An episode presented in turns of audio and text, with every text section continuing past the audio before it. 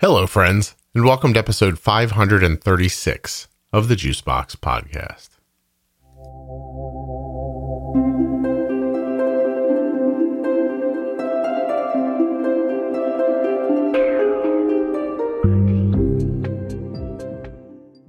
On today's show, I'll be speaking with Rachel. Rachel is a therapist. She's also the mother of a few children, one of whom has type 1 diabetes and is a twin. Please remember while you're listening that nothing you hear on the Juicebox podcast should be considered advice, medical or otherwise. Always consult a physician before making any changes to your healthcare plan or becoming bold with insulin.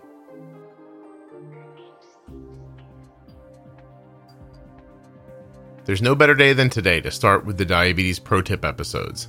They begin at episode 210 and are also available at juiceboxpodcast.com and diabetesprotip.com. Are you newly diagnosed or don't understand some of the terms that you're hearing on the podcast? Check out the Defining Diabetes series, also available at juiceboxpodcast.com and in your podcast player. I also have episodes about algorithm based pumping and after dark topics. Check them out. Go go visit the website, juiceboxpodcast.com.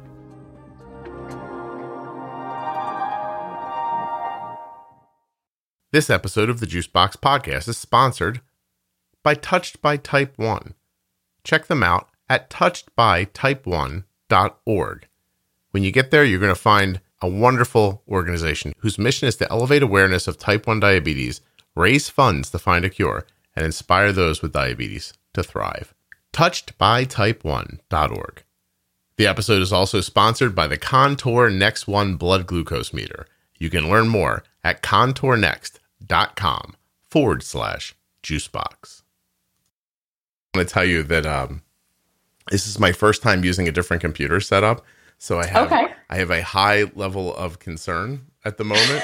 okay. Um, I was about to ask you if uh, I was about to say something like, you know, when you've done something a million times, but you're still not sure if it's going to be okay, and like, why would I say that to somebody who has diabetes or even understands diabetes? No, I've never felt that way. No, you've never I'm felt like that at all. Yeah, I was like, hmm, Yeah.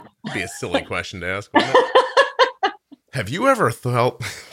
but anyway, um, it seems like it's working, which Okay. is really cool. I'm going to take a split second to check your voice on the recording. So I'll, That's fine. I also have like a mic, like an actual mic that I could set up. Do you want me to do that? you sound really good. Okay. If I sound good, then I will not mess with technology on my end either. Because Yeah. like We'll just make it worse, or it'll or it'll sound better, and but it'll take 20 minutes, and it won't end up exactly. No, I don't trust that if I hook up this mic that like I won't have to like download drivers and whatever. So Yeah, let me just give me a half. I'll, I'll be here, but you sound Okay. great. This is recording. I win. Um, every great. I did it. I um. So you're the first person to benefit from this. Let me tell you about this. It's kind of interesting. So um, I uh, share about the T1D exchange on the podcast. hmm which is a an organization that I think does really cool stuff. And they have a difficult time, as everyone does, getting someone to follow through on, you know, filling out a survey. So it's all it is is a survey. So every time, I think some- I've done it. I'm almost positive that I have done it. well, thank you, uh, because every time someone uses my link for the survey, I make some money. Oh, Right? nice. Yeah, Good. it's lovely. It's uh, t1dexchange.org forward slash juicebox. I just realized I'm leaving this part in the episode. But anyway, I was able to use the money I made recently to buy a dedicated computer to record the show on. So that was really cool because it I've been doing the whole thing on one computer and it, the hard drive fills up and then the computer slows down and it gets difficult. So this is a big deal and and I appreciate everybody who filled out the survey at the T1D exchange. And uh, this is what you I'm so honored that I get to be the first person on this computer. you are the first one. Exactly right. um, why don't you introduce yourself and then we'll start talking. Yeah, I'm Rachel Gibson, and I'm a, a clinical social worker that works in private practice and a mom of um, a kid with T1D. And um, we are about a year and a half into our diabetes uh, journey. Ugh, I hate that I said journey. I really don't like that, but it came out. I also have uh, two other kids. So my my type one diabetic kid is a twin. So I've got uh, a non diabetic twin and then an older kid who um, older one is 10 and the twins are eight. No, wow, very nice. Did you just not want to say journey because it sounded so kind of like yeah? California. I don't like when therapists say journey. it's like when we call messed up situations opportunities. Mm. These are just things that I try to avoid as a therapist. So, yes, a car fell on your house, then your house fell on you, but this is just an opportunity for you to dig deep. Like, shut up. what an amazing growth opportunity you've just been presented with on your journey. you think you think people say that because what else are you going to say other than wow, totally bad luck that your car and your house fell on you? That really sucks. That's what I say as a therapist. I'm like, that sucks. Yeah. I got I have no upside. There's a number of times while recording the show that I just say that because it seems like the most honest response. It's the most validating too. Yeah. I mean, why would you? I don't, I am a big proponent of not trying to move too quickly to any sort of meaning or bright side or positivity. Like that will happen naturally mm-hmm. from the person. But if it's externally applied, like if I, as an outside person, come in and say, but at least, you know, you're, at least you, you know, didn't get a, you know, you didn't break any bones, you just got a life altering brain injury. That's incredibly invalidating and frustrating and now you're not allowed to have any negative feelings you know i yeah i i have to tell you that i completely agree and i if you listen through this whole podcast which by the way it's uh, you're probably recording what'll end up being like episode 570 or something like that. But Amazing. I'm up to 500 ish now out. And I genuinely believe that you can't say to somebody, well, at least it wasn't this, because it kind of, although it's a very real response, like I've had the thought myself. It's a caring response. Yeah. But it doesn't, but it, it, it can do under the surface what you just said, which is kind of minimize what diabetes mm-hmm. is, right? Yes. And diabetes is hard, and and everyone's experience with anything. Well, this is going to sound new agey, but everyone's experience with everything is theirs. And you can't yes. judge it or rate it or put it into a category. Like it is what it is. If the worst thing that's ever happened to you is diabetes, well, that's the worst thing that's ever happened to you. Well, yeah, and it can still suck. I mean, the thing is that there will always be people who are suffering more and suffering less, and there's no fairness. I mean, that's my. I I, I think people could have an argument with me, but my feeling is, you know, it's it. There's not fairness or justice about the individual struggles that we each have. It just happens, and when you're the one struggling, it always sucks. And I don't find it very helpful nor do I recommend it to other people to compare yourself to people who might be suffering more because you can have empathy for them and recognize the, the depth of their suffering, but that doesn't make your suffering feel any better. At least to me, it's like, no, everyone has their own suffering. I think it's, I find it more helpful to sort of join in the human experience of suffering and mm. recognize that we're all doing the best we can. And sometimes it's helpful to just be with others who are feeling like life is hard as well. Yeah. Do you think that it's fairly common and maybe even normal for people to do that, though, to seek out someone who's, in their eyes, not doing as well as they are so that it makes them feel like they're succeeding? I mean, I, I sure. I, I think it's, you know, in, comparing yourself to other people is very, very human. Mm-hmm. And like it's also very human to you know recognize that it feels good when you're coming out on top of that comparison. Yeah. And it's okay for that. I mean i my you know therapeutic philosophy is it's it's good to notice all of the thoughts and feelings that you're having including ones that you don't necessarily like. Um you know and then you know feeling open to all thoughts and feelings that come with it. So my, you know, if I were in therapist mode, my next question would be, well, what is going on for you that you need to help yourself feel better? Like wh- why why do you need that comparison for you to feel better? What is that giving you and what are you not getting that makes you need that extra validation. Yeah, you know, like there's always more to it that I think it's good to be curious about. Why aren't you enough? Yeah, Right. exactly. Interesting. All right, Rachel, listen. I did my best digging on my end. I can't figure out how why we booked you on the show. So can you just tell me?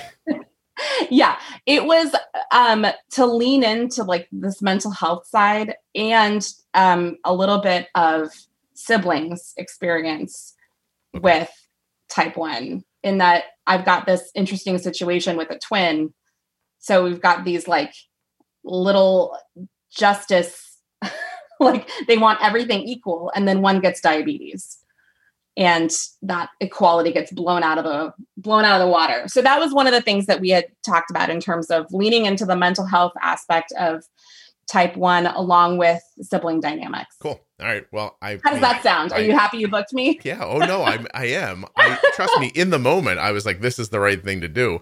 I just really am by myself over here. So I totally get yeah, it. yeah. It would be nice if I could send an email to someone and be like, "Hi, Rachel's coming on this morning. Just remind me what we're doing again." And then someone would. but it, I looked at my notes and I I actually changed one of the intake questions so that I could see it more easily. But you uh, signed up before that could happen. So anyway, I, and I'm not embarrassed. I really am not. Like if if I recorded one of these a month and I couldn't remember, then I'd be like, "Oh my god, I'm an idiot." But you're the Well- third one I've done this week so far. So That's yeah, that's wild and I'm more than happy to tell you why I'm here. Thanks.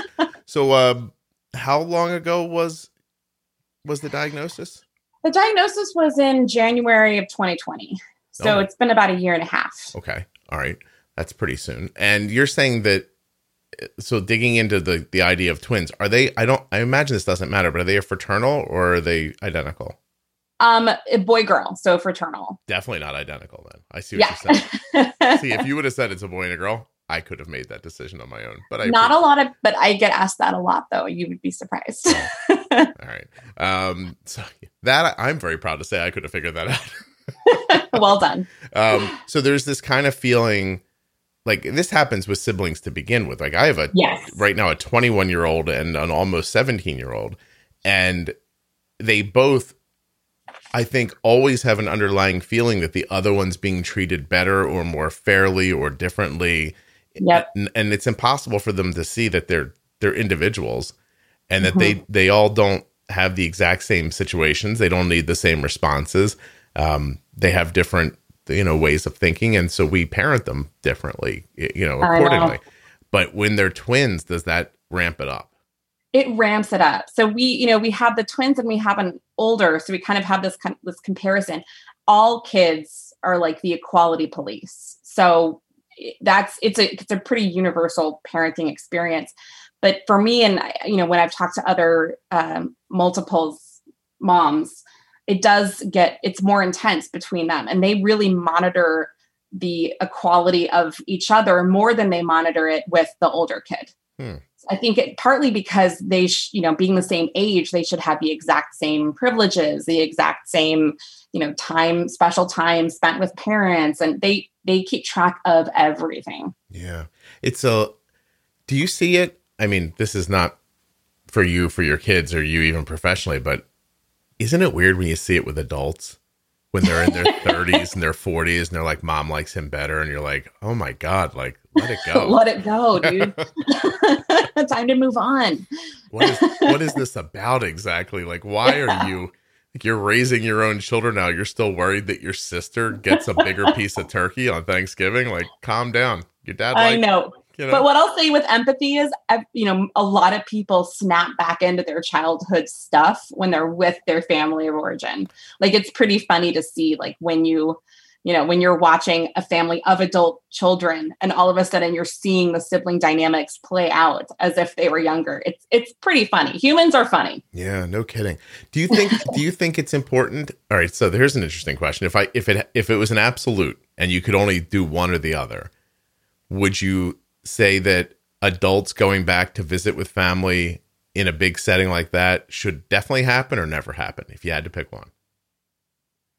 Are you asking me if adults should go like spend time with their family? Yeah, like with you know, like you know how a lion just walks away from its cubs at one point. It's like that's it. yeah. See you guys. No, I think I would definitely say let's continue the relationships and yeah. Right. So there's nothing like harmful that comes from it. It's just really funny to watch everybody turn back into like eight, five, Yes, and nine. I, it's it's a mu- for for for a relatively healthy family. It's pretty amusing.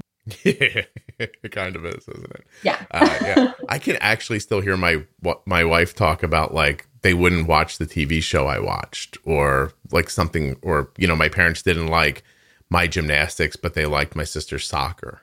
Yeah, I'm not going to give specifics Go ahead. They might listen to it, but yeah, this I can see it happen with my husband's. You can never see it with your own family, you know, because like you're in it, so you don't know what you're Yeah. doing. But I see it when my when we go back to my husband's family and all the kids are there. It's it's just really funny, but you can. I'm, again, I'm not going to give specifics, but Yeah, yeah, no, I it's, it's amusing. Yeah, your husband's family's a mess. I hear what you're saying. Now, so um, no, no. I, what I was gonna say for real is that one of the kind of joys of being married, once you can get over feeling like someone's picking on your family, is you finally get an outside perspective from someone you trust. It is so true. Yeah, yeah. Because, Uh, but in the beginning, when I was younger, I'd be like, why is she like, like, like, why does she see them like that? You know what I mean? Like I've written them Yeah. all a pass in my head, I guess, for the things that Well, you're used to what you're used to, you know. yeah, super interesting. Okay, all right. So these kids, all right. I guess we should find out real quick. Like, how was the how was your child diagnosed? What was it like? DKA or you just saw? No, it was actually it was we were I feel really fortunate. We never hit DKA.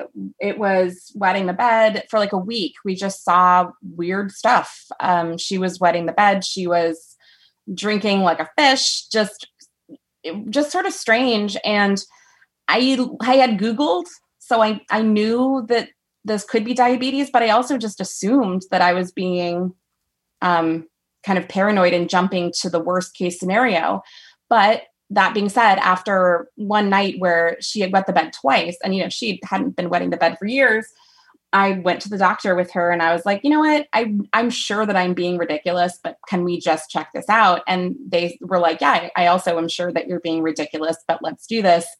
And we got sent straight to the ER, and her blood sugars were at um, I think eight, like over 800 and 900, somewhere in there Wow, that's pretty high. Yeah. pretty Hey, high but what- she was happy as could be and i mean luckily we you know we didn't have any major medical complications we just stayed in the hospital getting her blood sugars down and you know getting the crash course in what to do Wow. Hey, you want to hear something interesting that's completely off topic? yes Fish don't actually drink water down through their mouth, but obviously they need water like all living things need to live. They generally absorb it through their skin. It's called osmosis. Same way hormones and nutrients are absorbed into our blood. Sorry. as i said that phrase i was like what a dumb phrase but i decided not to interrupt myself to well, no, be- no. I as you said it, I, I, had the same thought actually as it came out of my mouth. I was like, that's what a weird phrase. anyway, because I was like, I think she made that up. I'm not certain. I have to look now. I think it's a phrase, but I could be wrong. It could be that I like made it up or like kind of like Ricky Ricardo'd some sort of like common phrase and put it together with another one. I don't know. I'm sure your viewers can tell us. I've heard a fish to water. Mm, That's a different phrase. Yeah, but it has nothing to do with actually being thirsty. Yeah, no, that's that's like when you just pick something up really easily. Yeah. Yeah. I, no, I know. We should go through all the sayings that have the word fish in it. I could keep going. I've I've got like the feminist like you know need men like fish need a bicycle. So I mean we could keep going with this, but we should probably refocus. yeah, we should. But I I don't I'm not like a fish needs a bicycle. Oh, I get that. Okay. All right. Um yeah, that's probably they don't. Yeah, it's probably true. Look at you. Listen, you're not divorced, right? I'm not. Your poor husband. He's just what is he? Just like a it's like a No. ornamental vase, right? At It's this point. just a classic feminist I know, quote that I I did have on my wall during college. Oh, I'm sure that just drew all the boys in. I went to a women's college. I was not about drawing in the boys. Uh, that's great. That's wonderful. Okay, so uh, you get the diagnosis. It's only a, a year and a half ago.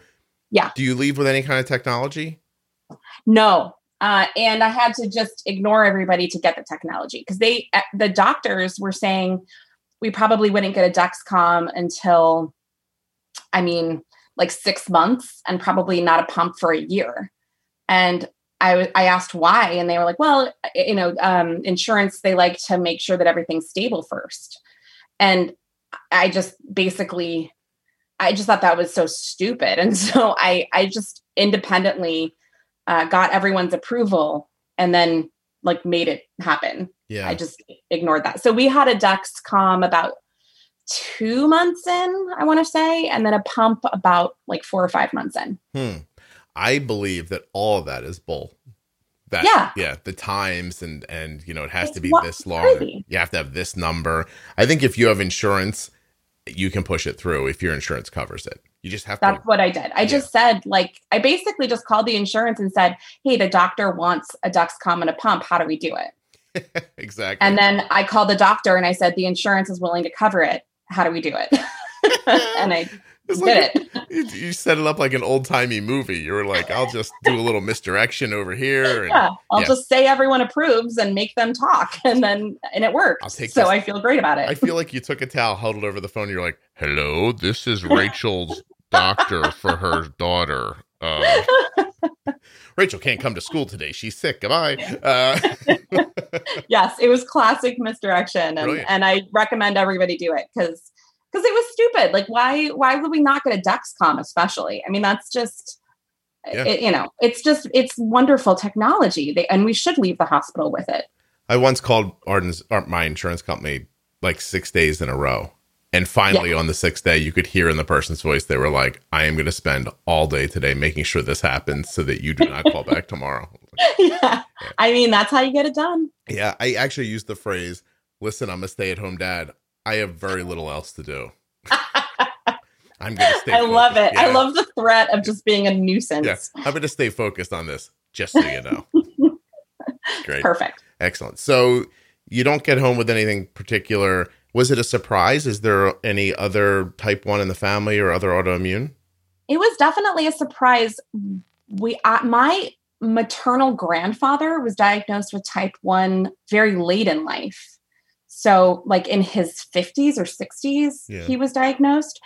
So, you know, I I'd had that exposure, but it really never that's the only person with type 1 that we can identify and we can't really identify much of an autoimmune. So, it was definitely a surprise. That was not, you know, of all the things that you worry about as a parent, type 1 was not really on my radar. How about that? That's cool. Um, interesting to hear because everyone has, I think it's all kind of, you know, everybody thinks there's a rule once they see something. You know, they don't think of it as maybe just random, but, you know, Mhm. obviously there's type one in your family if your maternal grandfather had it. That's, Yeah. That's that. Um, Yeah. But, you know, I interviewed somebody recently who was diagnosed at like seven, and so was their father.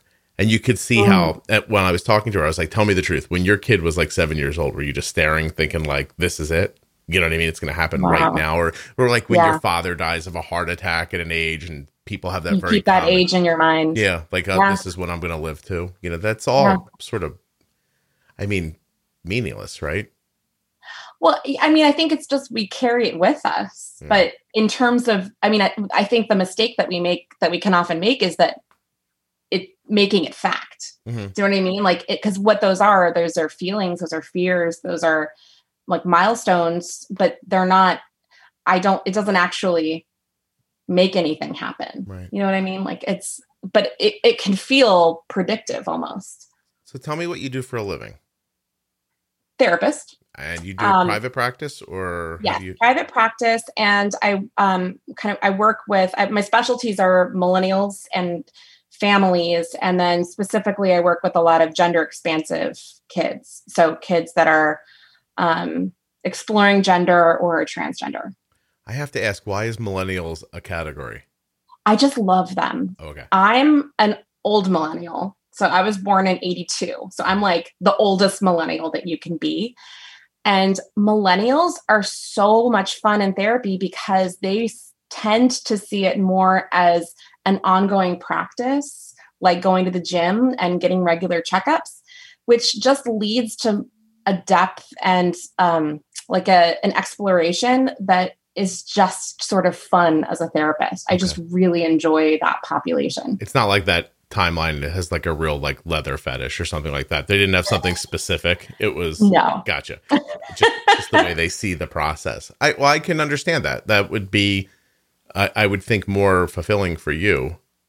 Yeah it's it's really just sort of like they're fun they they tend to be very like long term committed to mental health and that's it's fun to work with people who really care about um, self improvement and learning about themselves as a practice of general health Well- it's, it's it's just fun So you're saying to other therapists, if you've got bills, you want to get those. You want to definitely. oh no millennials do not make enough money to be money makers they're they are not the cash cow here no they're very very uh very dialed into the process, but uh I'm chasing them around for five dollars constantly. Scott. yeah no it, it's that's that's one of the things they're stressed about so yeah no they're definitely not the money makers but they are very committed committed and broke. Ta-da!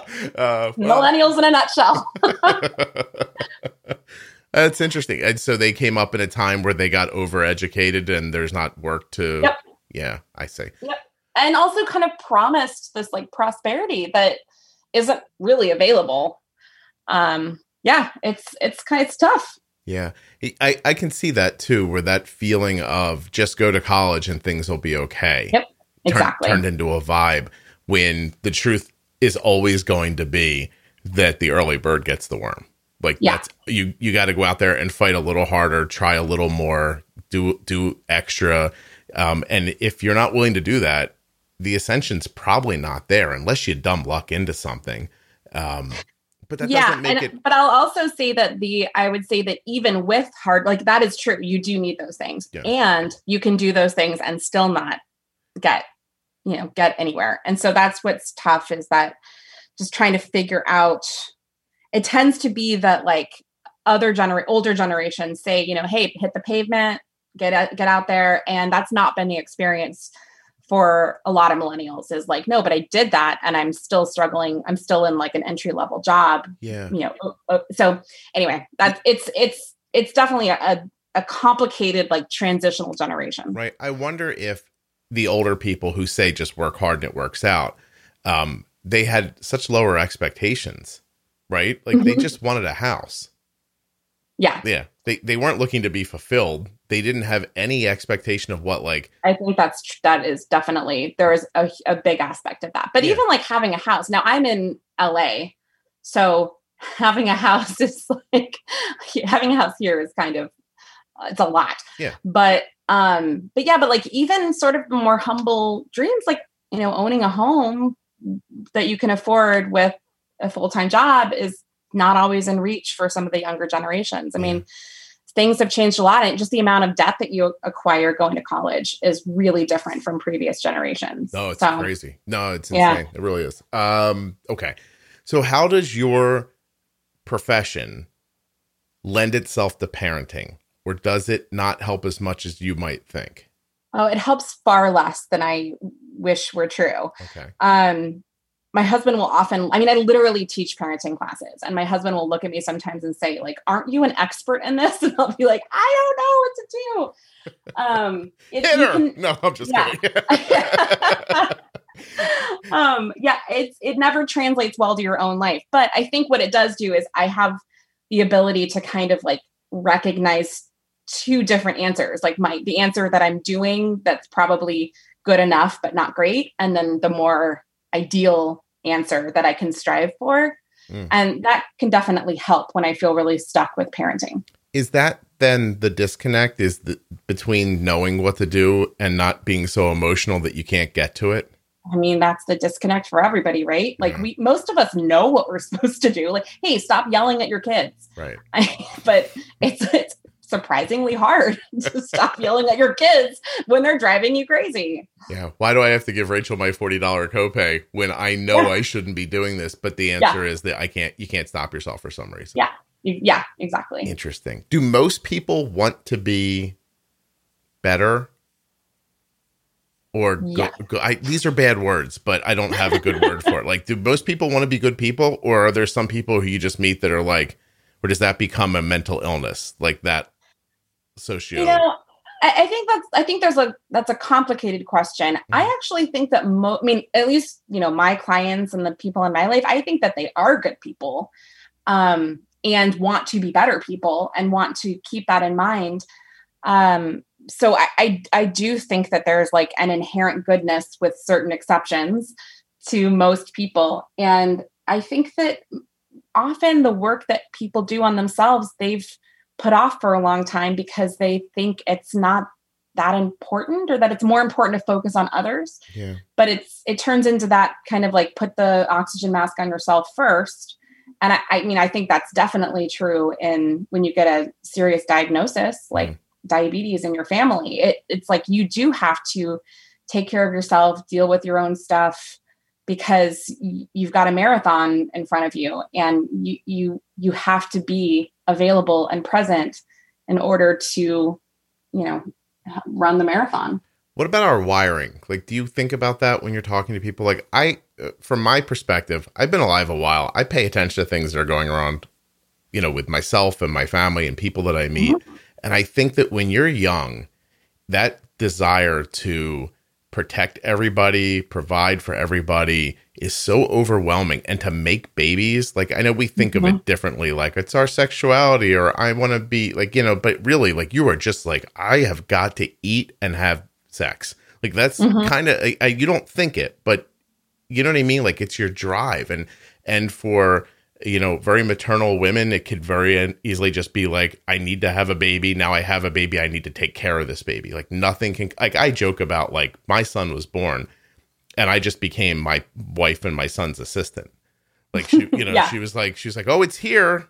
Go stand in the corner till we need something. You, you know, like it, it wasn't like that, but it, it could feel like that to me. And then I'm just like, no, desire me so that we can Mhm. make more babies. Like it Right. was a real like crazy. It's people should not have children, but yet it's fascinating to watch it happen, right? But but, Yeah. but now we're trying to as time moves forward and people get more thoughtful and are paying more attention and I think we get to pay more attention because life is getting you know grand scheme of things easier, right? Like I don't I don't have to go chip a boulder away to get to a cave Totally. anymore. I got more free time. So I can Yep. think about things. Um and then you're fighting against your instincts. And it's uh I don't know, it's I find the whole thing fascinating. Even with like the kids. Like Mhm. like look at me, don't look at that one. That one got more Yeah. than me. Don't do this. Like that's got to be something primal. Like look, some of us are going to die. I don't want it to be me. Pay attention to me. hmm No, I do think that there's a lot that's primal, and a lot of how a lot of it is how we're wired, and and I think it's. I mean, I don't. I don't think it's necessarily good to work against that. I think you notice it. You sometimes you recognize the ways that it's still helping you. Like when you know when my daughter was diagnosed. I didn't need sleep or food. Like, I mean, I needed, you know, enough of those things to keep going, but I, my, it's like I don't remember having needs during that period. And that's fine. Like that's survival. That's your instincts kick in and you're trying to protect like your cub. And I think there are some ways that it's really, really helpful. And then ways that it the wiring goes wrong when you are, you know, like anxiety is sort of that wiring going wrong because now you're worrying about things that are not life and death, but your brain is interpreting as life and death because our life is so much easier logistically now. So yeah, I think that the wiring is really it's it is really fascinating Yeah. and um and understanding it can be really helpful so that you you know you know when to go with it and when it's really helping you and when you might need to uh you know introduce another storyline rather than just the the the hard wiring that we come with. Yeah, I cannot have 50 kids with 14 different women. Like I No, I I wouldn't recommend it. Yeah, yeah, no. But but there's somebody out there walking around right now is like, yeah, I'm gonna move on, make some more babies. You know, like Yeah. that that kind of feeling. It's just I, I don't want this to be morbid, and I certainly think we're hundred years past it, so it's not. But a a hundred years or so ago, my daughter isn't alive anymore. Yeah. You know, either is yours, and Yep. you would have had this short, painful experience with a bad illness, and they would just be gone Yep. and and it would have been so for many many ma- my wife had a bad bad ear infections when she was a child i genuinely don't think she would have lived Yeah. You know, that that kind of stuff. It's I a my different relationship with life and death. Yeah, it's crazy. My appendix went uh, Yeah. uh, I don't know. Gosh, it's got to be like 18, 19 years ago now. I mean, prior to medical intervention, that would have got me. Yeah. Like, that could have been it. Really crazy, you know, like It that is. kind of to, to really wrap your head around that sort of thing. Okay, so I f- sorry I found you interesting, and now we're a half an hour into this. Although, can you imagine if you weren't interesting, nobody would be along listening anymore. So it doesn't matter. It's really it's a give and take. They might not anyway. We'll see. Whoa, whoa, whoa, whoa! I pride I know. myself. I, meaning, I don't know how interesting I am. It doesn't matter if you're interesting. I can make you interesting, but you happen to be All right. interesting, so this is easy for me. so your kid has the diabetes. The other kid right away. What are they? What are you seeing? Like with both of them, the older child and the twin. Is there an immediate feeling of oh, they're paying more attention to her than us?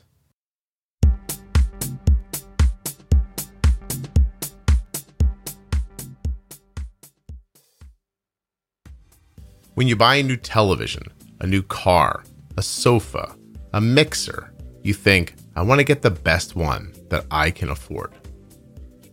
But when someone told you you needed a blood glucose meter, you just took the one they gave you.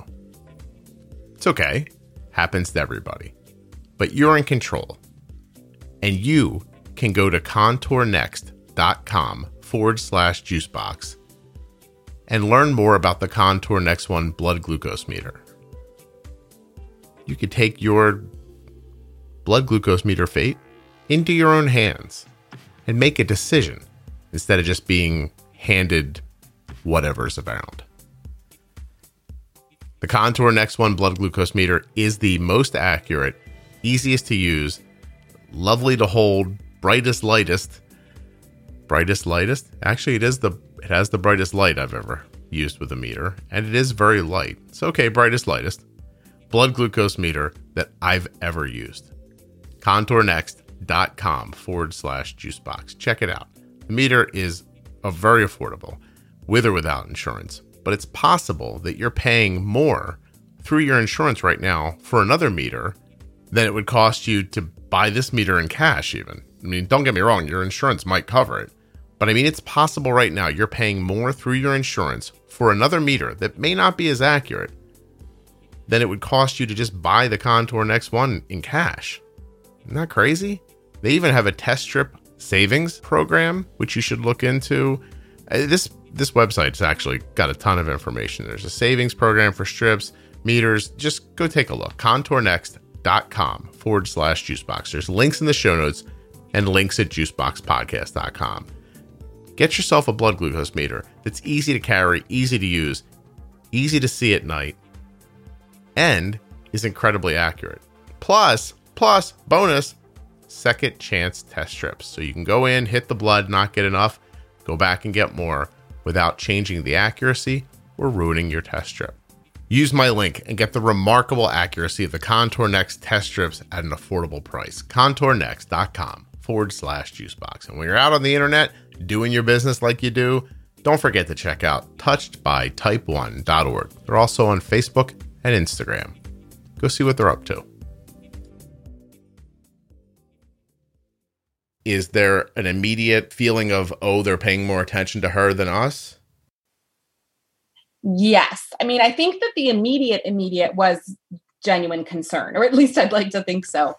Um, Her the- room is bigger than mine. This is excellent. Yeah, yeah. yeah. I, I think that there was um like when when she got hospitalized, it was very shocking. I mean, we just literally got told to go straight to the ER. And so I think that there was an you know, initially there was concern and but once once everyone was sort of like, okay, you know, she's gonna be okay, this is a big adjustment. But you know, then she started getting gifts in the hospital and um, you know, she stayed home from school for a week. And so then like the what they saw as benefits start oh and she got eventually she got a freaking iphone Mm. so that we could watch her numbers you know i mean then the like upsides started to show and um i know that for my older one he, and, and i will say that according to research this was very typical that my older one tended to internalize and my younger one the twin tended to externalize which is borne out in research. So the the older one got very quiet and very good. Like didn't rough didn't make waves didn't complain didn't ruffle feathers just sort of got quiet. But he would sometimes come in with some really heartbreaking uh, sentences. Like there was you know sh- she was diagnosed in january. His birthday is in march. And he said it sometime in like february. Do you think that because we would keep saying you know this is that we're not I know this is taking a lot of attention, but you know, we're not really good at this yet. We're going to get better and then it will not take up so much of our attention. We're, this isn't the new normal yet. And he asked, "Do you think that this will be you'll be better at this by my birthday because what I want for my birthday is for you to essentially pay attention to me." Oh. Which was a real gut oh, punch. Oh my god. it was just it was terrible. Kids. Um, oh that broke your heart then, no? oh i know. No yeah. it was it was like a just a, a, full gut punch. And then the younger one really just like kept tabs. He really he complained a lot. He monitored what presents she was getting and sort of demanded equality which i mean we didn't give him. I mean if you if you get diabetes you'll get presents too. Did your um, youngest son have an era poster? He was wandering around with he's like listen it felt like it. Um, so he and so he really sort of externalized. He was very like verbal and um, you know, kind of like was the squeaky wheel, mm-hmm. which you know, I mean, it, both both are valid, both are fair because it was it was a big change. Uh, but that's sort of how each of them responded in the immediate aftermath. Have either asked if they're going to get diabetes? Yes. Um, and, and, I think at various times have expressed more concern, more or less concern. Um, you know, and we and we're honest about, you know, eh, you have like more of a chance, but still not a huge chance. And the good news is we would know what to do a lot better because we we've gotten, you know, we've gotten the hang of it with with Hannah. So um, but there's there's definitely some anxiety there. I have to say it's interesting because that's the right response. We would know what to do better if it happened to you. It's exactly what I would say. But if I go back a half an hour in our conversation, isn't that like saying to them, "Don't worry, if a house falls on you, it's not as bad"? I think it depends on how you say it. I mean, okay. it would definitely. I mean, I'll I'll say I wouldn't only say that. Mm-hmm. Um, and you know, we do not in this house, we complain about diabetes. We do not bright side diabetes. So I think that within that context, I, I, I, think they feel okay about talking about, you know, that we would be able to do better. Mm-hmm. But we're not telling them to be okay with it. Like we're not saying, you know, just because we can handle it better doesn't mean that you have to feel good about it or or yeah. like it. Um, and we, what's nice is we sort of externalize diabetes in this house so that we can all be mad at diabetes. We can all dislike diabetes. And that way we're not disliking Hannah. We're not disliking the, you know, the, like the, the extra care or attention that she needs. That's just how, that's just how our lives are. And that's okay. Yeah. But we can all be mad at diabetes for different reasons and at different times and and that's okay too. Yeah isn't it interesting that you have to walk this kind of tightrope because she's not diabetes right? Yeah. And we need to keep those things separate. And at the yeah. same time i've spoken to a lot of adults who feel like you have to embrace it. Yeah it is such a balance and i agree with the embracing. So here's yeah. like so, one of the main things I talk about as a therapist is acceptance and basically just dropping the struggle against your feelings, against your circumstances, against, you know, all of the things in your life. You don't have that doesn't mean that you like it and it doesn't mean that you're resigned to not changing anything. It just means that you're honest about, you know, what's going on for you. Mm-hmm. And so I do try to layer in that like look we're not going to fight diabetes. And and in fact i have a little bit of a pet peeve with the like you know like her fight is my fight. I agree with the sentiment. Like certainly you know diabetes is mine and hers. But i don't want to fight with diabetes because it's here. It will always be here. Yeah. and it is a it is dif- it is a difficult um balance to like externalize it to the point that we can all be on the same team and talk about diabetes as something separate, but also accept that diabetes is part of our lives. It is not going away, and that we all have diabetes in our family. I think that all these things lead me to be happy about the podcast because it, it was always my thought that whether you think her fight is my fight is a rallying cry or you hear it as like oh you shouldn't be fighting. Like that's con- that's all just the way people think about things. Like i don't Absolutely. right? But the one thing i've always maintained was if it was easier to take care of your blood sugar all of this crap would be easier and so, so true. Right? Let's get to a point where we understand how to use the insulin so that when we have real human feelings, or we're the mm-hmm. kinds of people who push down human feelings, or we're whatever we are, at least it's not going to be as difficult and our health isn't one of the issues. 100%. Yeah. And I will say that like listening to your podcast was definitely a turning point for us I started, I was recommended to me about three months in, and I started listening to it and immediately turned it off because I was just like, wow, that's too much.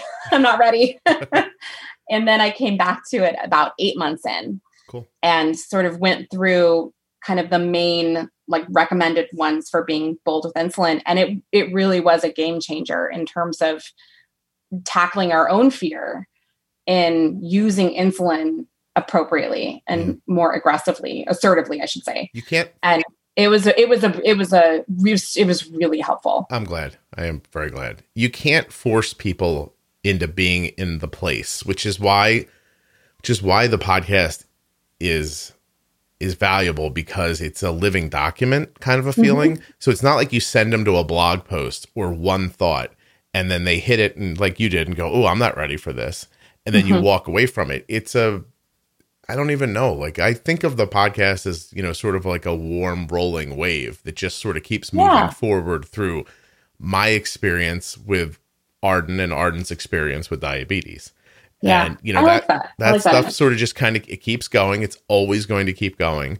I could see that 20 years from now I could be doing an episode about Arden's having a baby or yeah. a wedding or you know and yeah. i'm giving myself a lot of credit for being able to stay alive for 20 more years but um but you know that kind of uh i don't see how this narrative stops. And yeah. and i can see how left behind is a time capsule that one day it could end up being just as valuable to someone in 10 years as it is to someone today. I can see that too. Yes. I, I think that's great. So i just that's to me this is a perfect medium for that and I'm yeah. not all that photogenic. So it really is kind of perfect. Um, Even better. It, it's funny. I look in the mirror and I'm like, I'm pretty handsome. And then someone takes a picture of me and I'm like, that's not the guy in the mirror. Like, what's going on? So, um, yeah, welcome to aging, man. that's just, I think that's just the way it is from here on out. If I stayed far enough away from the camera to be comfortable with it, you'd be like, I think someone back there is talking about diabetes. but, um, but anyway, I just think that it's uh it's interesting to see the kids all have different experiences with it. And at the same time, I don't know that it's very much different than any other experiences they had. It's just sped up. Right? Yeah. Like, does that make sense to you that life's happening kind of slowly? You don't notice it. And these mm-hmm. problems mm-hmm. or difficulties arise, and you get more time to deal with them. But this thing just comes in a wash. It's there right away. You know? Yeah. And you can't you can't like slowly figure it out. You've just got to get on board. No, you're standing there trying to figure out how to parent it. You're, t- you're thinking yeah. about how to manage it, like from a technical aspect. You're thinking about the impact on three different children. I'm mm-hmm. assuming at some point in a quiet moment, you're, you're worried about your husband. You, you know mm-hmm. what I mm-hmm. mean? Like he's worried yeah. about you. You're worried about yourself. Sure. He's worried about himself. Nobody thought this was what was going to happen. Yeah. You know, it takes away the picture you painted in your head of like, what we'll do is we'll make some babies. Rachel's a therapist. It's great. I have my job. We'll buy a yeah. house one day. It'll be good. Like, you know, now all of a sudden everything feels like, whoa, none of that matters right now. Yeah. How do I stop this toast from making my kids' blood sugar 300 all day? Yeah. Yep. You know, and then your other kid's like, I want to play soccer. And you're like, I'm trying not to kill your sister. Leave me alone. Yeah. it's so true. Yeah. What the hell? I don't care if you like soccer all of a sudden. What do you and and then you feel terrible for feeling that way. And and blah blah blah blah blah. And everyone has their own experience and their own feeling. Now here's the question. When a when a child comes to you you're a trained person, right? And they ask a question. Does your brain go through like the Dewey Decimal System of proper responses and just pull out a card and start reading? Or are you not able to do that? And if you aren't able to do that, how the hell am I supposed to be able to do that? well, I think there's, in my best moments, yes, my brain does that. Mm-hmm. Uh, and then I, I mean, but there's also a difference between pulling out the card and uh, application of the skills on that card, which usually go sideways because kids are very unpredictable and uh, they have not read the research about what's supposed to be effective. and the way they look at you, by the way, yeah. makes you feel bad about yourself. And then you're like, oh, this kid knows I don't know what I'm doing. yeah. But the good news is that there is a lot there. All the research suggests that you do not have to be perfect or even near perfect to be a great parent. So for me. I also keep that in my mind too, is that you just really have to be good enough. It's literally a scientific phrase, good enough parenting. Yeah. And so when a kid comes to me, I do, if I'm at my best, I will cycle through some of the things that might be effective and and try to pick a strategy.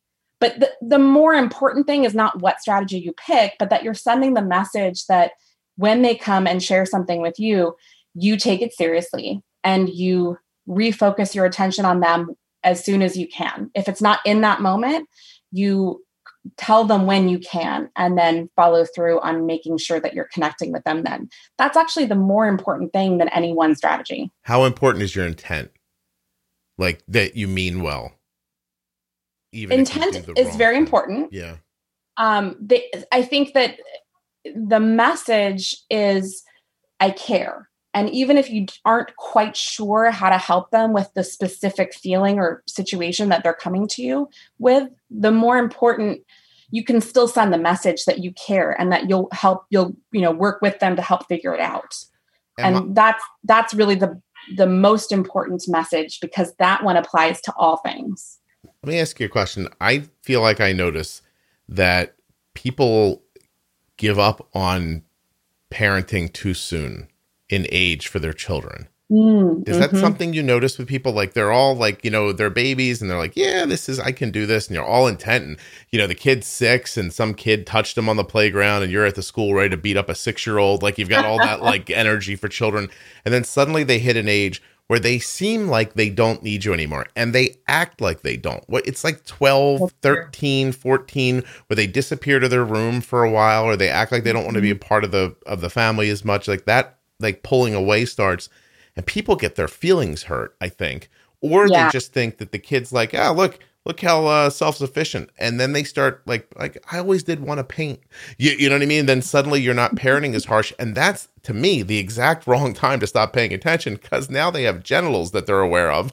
And and and someone's like have you tried vaping? And they're like vaping? Is that like sex? Can we do them both at the same time? Like you know what i mean? And like suddenly you're, you're well, your brain has just you've just demonstrated an anxiety spiral with absolute um, accuracy. Thank you Thank you. I and and I don't feel that way by the way. Like I feel like uh I feel like I I am going to be connected in parenting until it's appropriate not to be and yeah. I do not allow my children to dissuade me from being a good parent. Much like when you hear me talk about when I was little um, I had this like I got sick one time and there was this giant pill. Like people are so much better at making medicine now. You don't even realize it was this big dry thing stuck in your throat and I tried to be like, oh, I don't want to take it. And before I knew it, my dad's giant fingers were just shoving it down my throat. And I was like, okay. Like dog. yeah. Like it's like 1975. And he's like, don't care what you think. Here we go. I ain't standing yep. here in the kitchen all day staring at you crying about this pill. Like that kind of feeling. Where now I hear people say, like, oh, you know, we moisten the uh, adhesive for 47 hours before we pull off the CGM because uh, Billy doesn't like it if it stings. My dad would have just grabbed it with a fist and pulled it off with part of my arm. You, you know yeah. what I mean? And not to say he was right, but we're, we're in a weird time right now with parenting. And yeah, you, you know what I mean? T- just in general, can you talk more about that for me? Yeah, I mean, I think I think that what you said about parents parents getting their feelings hurt is I actually I think that's a really important note. You know, we so kids pulling away about that age or like wanting more independence, wanting more privacy, that's developmentally appropriate. And it mm. has nothing to do with the parents. But it can feel really personal when it's your kid. And that's okay. Like you're entitled to those feelings. It's okay to have hurt feelings, but to recognize that it, that doesn't mean that it's about you. That's it's just a feeling that you have and it's valid and fair, but it, it, it it you're you're you're kind of centering yourself in a situation that developmentally they're doing what they're supposed to do but they absolutely still need parents and parenting and the hope is that in like the interactions that you do have with them that you are being very clear and powerful in sending the message that you are available and uh, and interested in them whenever they you know they feel comfortable with that mm-hmm. and insisting on certain times. So you can you are still the parent. You can still set rules we're like oh this is family time. You can moan and groan if you want but we're all hanging out. And you know i think that it's really important to to continue to parent with you know focus and intentionality through the entire i mean adolescence is it's wild. Like so they do need parents and they do need um parenting during that time. So I I definitely agree with the assessment that that's not when we should be that's not when we get to take up painting. Yeah that might be around the corner but it's it's not it's not here yet. Rachel i love you. We easily could have been married and enjoying our life together as adults not having sex and i think we would have been very happy. And let me tell you why. Because everything you just said i completely agreed with and i was about to say i was like oh i hope she goes deeper into this let me have this thought in the back of my head in case she stops. But you were, oh my God, you're so good at this. Congratulations. well, thank uh, you. Yeah, your kids will grow up to be serial killers and monsters, probably. But I'm you never know. I mean, and I'm going to take no responsibility for that. Oh hell no! Listen, life's life. I didn't have anything to do with this. But um, I I, I still like my son's in college. He's a, a reasonable kid, and and and there are still times where I'll, I'll say to him, "Look, he might he he might go, look, I'm not interested in your thoughts," and there are times where you have to evaluate and go, "Okay, you know what." This isn't a hill to die on for me, right? right? It's not that important. But there have been times, and there will be times in the future where I'll say to him, Listen to me. I have put the last 21 years of my life and existence into you. And if you think in this moment, I'm not going to say something, you're out of your mind. Like, yeah. like I didn't go all this way for you to drop dead now, jackass. Like, you, yeah. you know what I mean? Like, I'm, I, you gonna leave me here by myself with my thoughts? Like, that's not yeah. happening. Um, you know, but, but seriously, sometimes you have to go to them and just say, look, I hear how you feel. I think that's reasonable. And here's a perspective you don't have yet because you're 30 years younger than me. Please yeah. take five seconds and listen to me. And sometimes you have to sometimes you have to take the pill and stick it in their throat and be like, listen, I'm not standing here all day with you. You need to swallow this. We're doing this thing right now. It's important. Um, yeah, you know, you know, and as as now a, a grown up, which using the word grown up to describe myself does not make me feel like a grown up. That feels like a kid saying I'm a grown up. but I have reflected with my mom quite a bit about how all the advice that I didn't want growing up and into even young adulthood was 100% right. Yeah. Totally correct. And of course it was. She's older. She knows what she's doing. Right. But even when it was unwelcome and even when I didn't take it necessarily at the time, I can remember it. So I think it's important to recognize that you are still an influence. You are still a voice. And you do have knowledge and experience that will benefit them. Even if they don't listen to it, it doesn't vanish. You're still uh, you're still participating and connecting and that's so important. And maybe when they're grown up like i am they can come to you and say yeah i guess you were right that whole time. I and just don't want to get great. i am trying not to get cancer so that my kids can come back to me and tell me i'm right and then i'm going to drop dead happy. That's all i'm looking for. It, it, really is like I, I, just want one little bit of validation at the end and i don't care when it comes. As long as i can cognitively hear it enough right. that I can look him in the face and go, "I told you." and then, but no, but again, but seriously, absolutely, that's impeccable advice. It, it really is. It, it life is a long game. Parenting is a long game. Diabetes is a long game. If yeah. you think you're going to win today and right. get to sit back on the beach, you're you're you're misunderstanding life, not just Yeah. diabetes or parenting. yeah life i Yeah. mean yeah it's all of this is unknown unpredictable and and a long game and yeah it's it's you uh, you don't always see the like the fruit of the seeds that you plant and that's a lot of how i think of parenting is you know i might you know i might not ever get the wow i learned so much from you and you were right the whole time speech i would be sad if i didn't but that doesn't mean that the seeds that i'm planting now and the connections that i'm making now aren't paying dividends in the future because we're teaching our kids how to be in the world. And they're they're they're watching us and they're learning and that is something that they will take with them. And you know hopefully we you know do good enough parenting that that they're taking uh that they're taking a, a positive and a healthy worldview with them when they leave the nest So I'm going to share something with you I've never said on the podcast before. I opened up my reminders on my computer. So uh, Apple, I need you to stay in business for a long time. I have a reminder set for Christmas Eve, 2033. wow It says, call Arden and see if she enjoys having Christmas pictures of herself. She owes me a $100 if she does. This is a bet I made with her when she was nine. I've had that reminder in my computer for eight years already. And that's amazing and but does she not want christmas pictures taken I was trying to take pictures on Christmas Eve, and she's like, I don't want these. And I said, Well, you will when you're older. And she said, No, I won't. And I was like, Oh, yeah. your commitment to i told you so is amazing It's. it's it's just that I I listen, I don't begrudge a person who would rather sit on the beach their whole life, right? But I am I have been a person who's been built to have children since I was little. And Yeah. it's you know, my dad leaves when I'm 13. I take care of my little brothers. I see the impact my mom uh, gets from being divorced and being a and and this just becomes you know, I've said it before, but you know, if I owe my dad anything, he really showed me what I don't want to be. Mhm. And so it's incredibly important to me. I don't have anything more important than my health, my family's health, and my children's future. Like that's what I want to do. I think if you want to know what I think life's about, I think life is about leaving somebody else better off than you were. I really Mhm. don't I don't think there's some big payoff at the end. Yeah. And and so in a in, in a slog like this, where if I'm lucky and don't get super sick, I could live 80 some years in that kind of a fight. At the very end, I just want to know that it was not even worth it because it's worth it to me no matter what. I want to know Right. that I had an impact on it. yeah I think. I don't want to tell her I told you so. I want her to I want her to say I have that picture and I enjoy it. yeah And then I Uh, can I think like, "Oh totally god, I spent my time well."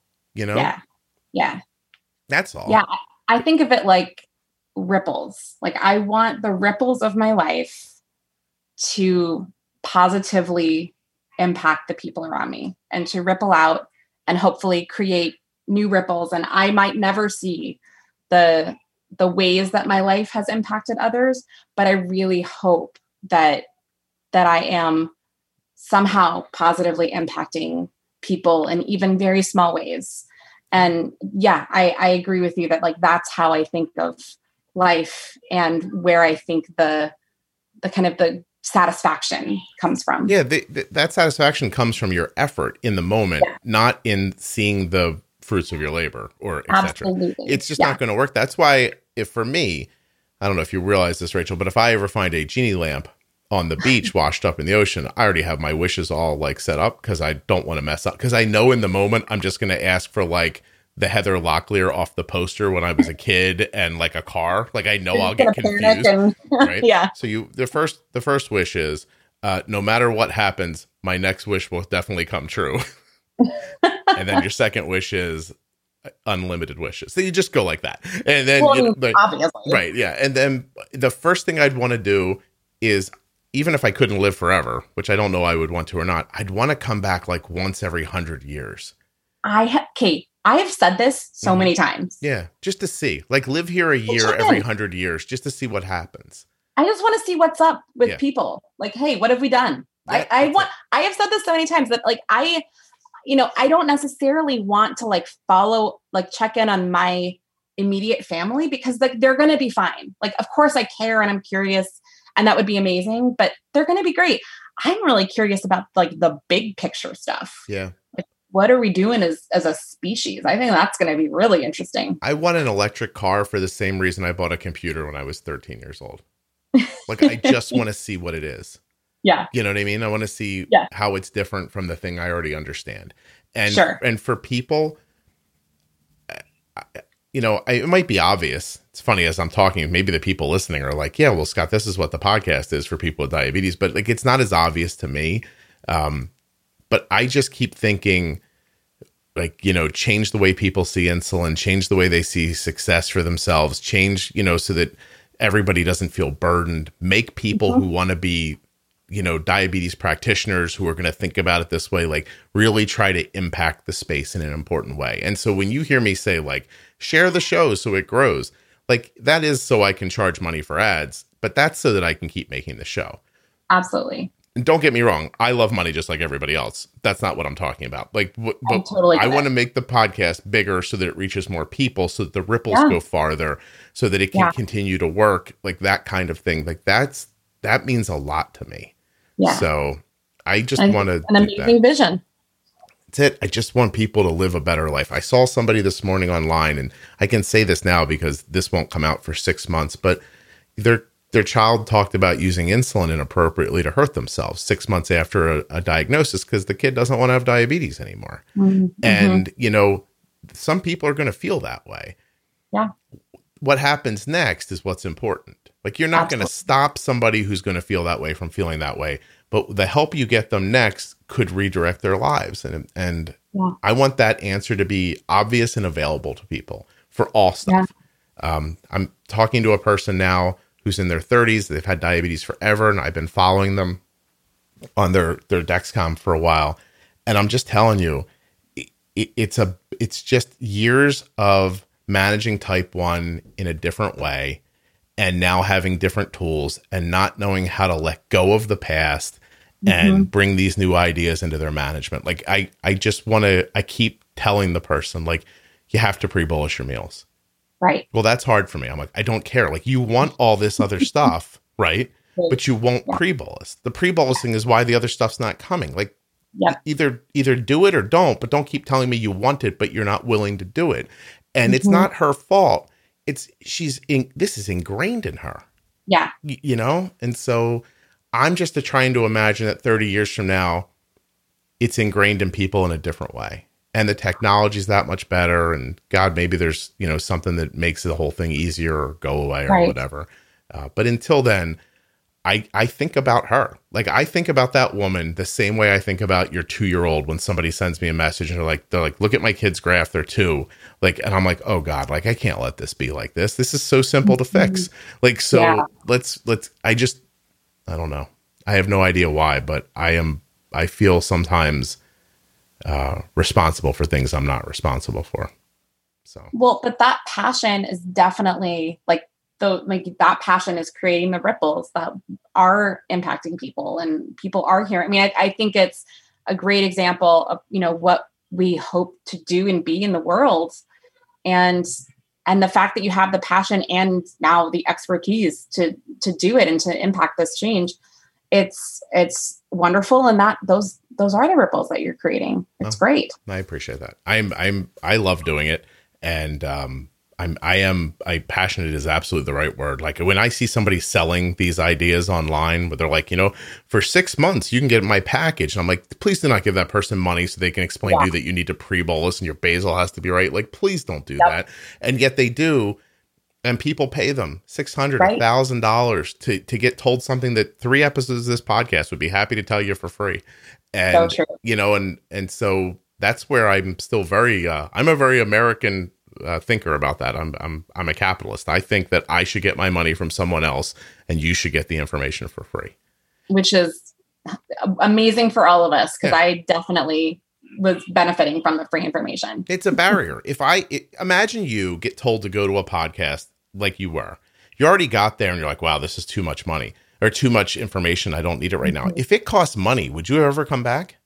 That's true. I don't know. I probably would have negative feelings associated with yeah. it. And so Yeah.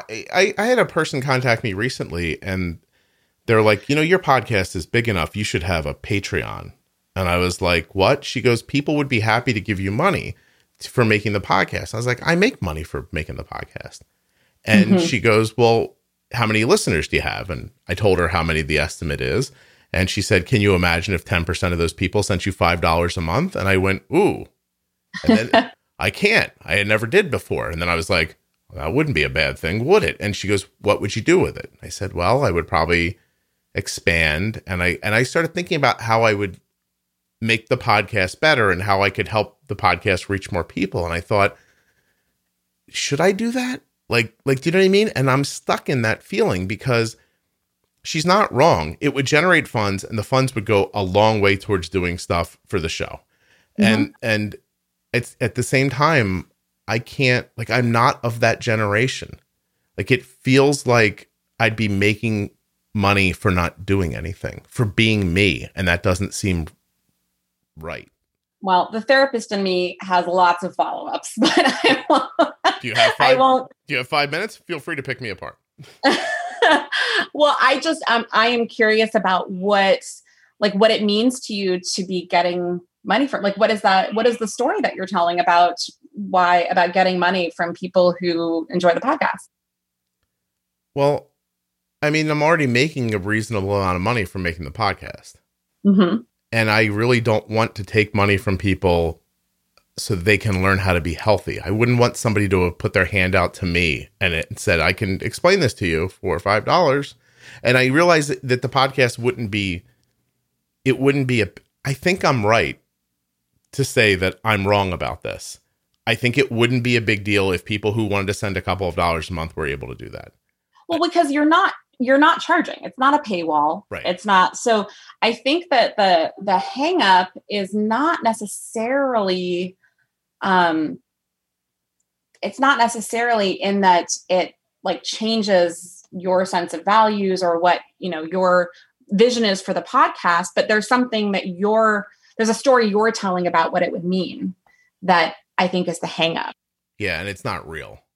it's not real. I mean, Yeah. Uh, we all tell stories to ourselves. That's that's what we do, and and I don't I don't think it's useful to argue with stories either. You can re- see them and notice them and be curious about them, but then also make some space for other stories. Like another story in this case might be, hey, somebody might really feel compelled to want to offer money as a thank you, not because you're charging and not because you expect it, but to say, hey, this has been an invaluable resource for my family and I want to say thank you. And it's, you know, just a way that you're making that option available. That's another story. And neither one is more true. It's just recognizing that it's this is more about the meaning that you're making of the situation than necessarily the facts involved with this choice. You're uh, you, listen. You're right because that already happens. Yeah. Like people already send me like gifts, Yeah. and I'm I'm like, oh, I'm happy the podcast helps you. Thank you. And Yeah. you know, and you're right. It's something about me saying it out loud that feels wrong to me. Like Right. saying, "Hey, I have a thing, and you could support," be- because I know what I would do. Like I'd be happy to like like shut off the recording and tell you like some of the things that I've got going on right now that would be a lot easier with with some more money. You, you know what I mean? So yeah, all right, so make some make some room for other stories and see see how that feels. All right, Rachel. I'll think about it. Thank you. All right. All right, hold on one second. I appreciate you doing this. By the way, did we talk about everything you want to talk about? By the way, Yeah, I mean, I've, I, I mean, I, I could get real clinical and talk about some of the things that siblings might experience, but I feel like, I feel like we've done more just having a casual conversation. so do I. That's my magic, by the way. I'm only good at a few things. This is one of them. I want to thank Rachel for coming on the program and having this wonderful conversation with me. I'd also like to thank the Contour Next One blood glucose meter and remind you to go to contournext.com forward slash juicebox. If you want to look in the show notes of your podcast player, there's a link there, or I keep the links at juiceboxpodcast.com. There's even a link to Touched by Type 1 in those exact places, or you can just type it into your browser touchedbytype1.org. Thank you so much for listening. I'll be back soon with another episode of the Juicebox Podcast.